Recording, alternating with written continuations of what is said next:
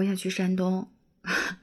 我是陆听雨来了，为啥呢？就是这两天啊，这个山东烟台的信息真的是太劲爆了。这个海肠海虾随便捡啊，上午捡海肠，下午捞海虾。说有的人啊，驱车三个多小时，不远几百里的过来捡海肠和海虾。还有说呢，有的人啊，一晚上就能捡上上千斤。更有甚者说啊，有的人一晚上的收入就可以达到五六位数。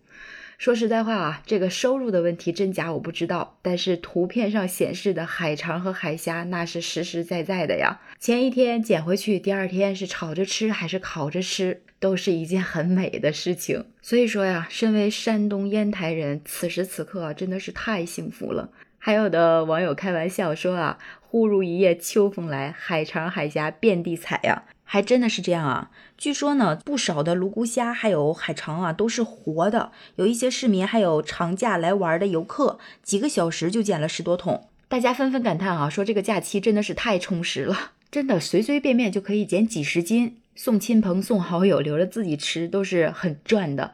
说到这个吃啊，泸沽虾看样子我好像是吃过的。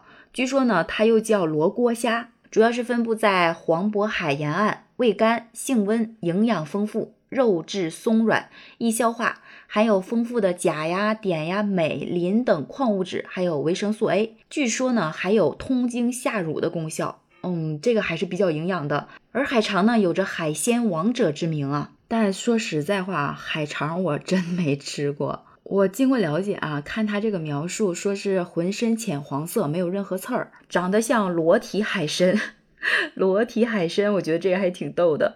个体粗大，长约一百到三百毫米，宽约二十五到二十七毫米，体表布满大小不等的粒状凸起。呃，这个 感觉还是挺难受的。它主要是分布于俄罗斯、日本、朝鲜和我国渤海湾等，在我国北方还是比较常见的哈。据说呢，在清朝的时候，就有烟台福山籍的御厨将海肠晒干磨成粉。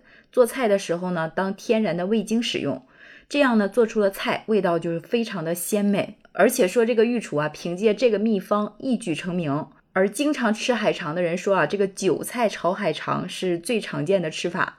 呃，是一盘菜呢是价格不菲。曾经一个游客在饭店吃韭菜炒海肠，花了一百九十八，还以为被宰了。其实呢就是这个价，没有多要。本地人一般也舍不得吃，因为一斤海肠市场价就卖一百多，最高的时候将近两百，这个还真的是高价了哈。那吃好喝好之后，很多人就冷静下来想啊，说这个事出反常必有妖呀。说呢，最近不管是海洋还是陆地啊，反常的事儿都挺多的。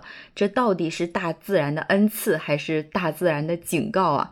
啊，也有的网友认为呢，说是夹河上游啊是门楼水库，说今年呢雨水充沛，这个水库呢有泄洪的现象，这个大量的陆地有机质啊冲入海口，使这个海肠营养非常的充沛啊，就生长的非常快，也比较旺盛，所以呢，就是在这个夹河入海口处可以捡到很多的海肠。但是官方的这个研究院研究员表示呢，说一六年啊就投放了四十万的苗，因为环境本身呢创造了比较好的水质，所以这个品种自然就增加了，出现大量海肠呢这个现象是正常的。另外呢，还有一些专家推测啊，说这可能是和天气有关，因为最近天气变化很大嘛，尤其是降温非常明显，那么在沿海地带呢，动物就有可能出现迁徙的活动。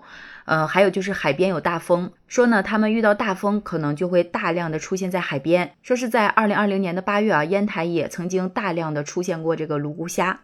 我个人倒觉得，不管怎样啊，就靠山吃山，靠水吃水。既然生活在海边，那大自然给了我们这样的便利条件，又得到了这样的便宜，那就算是大自然的馈赠吧。而我们接受了大自然的馈赠，就理应回馈给大自然一个美丽的环境。这样的话，大自然才不会亏待我们。同时呢，也提醒在海边赶海的朋友们一定要注意安全。呃，那确实是温度也降下来了，注意安全的同时，也注意保暖，身体健康，快乐才会加倍啊！好了，那今天就聊到这儿，对此你怎么看呢？把想法留在评论区吧。喜欢节目就订阅陆听，我是陆听雨，期待你的好评，拜拜。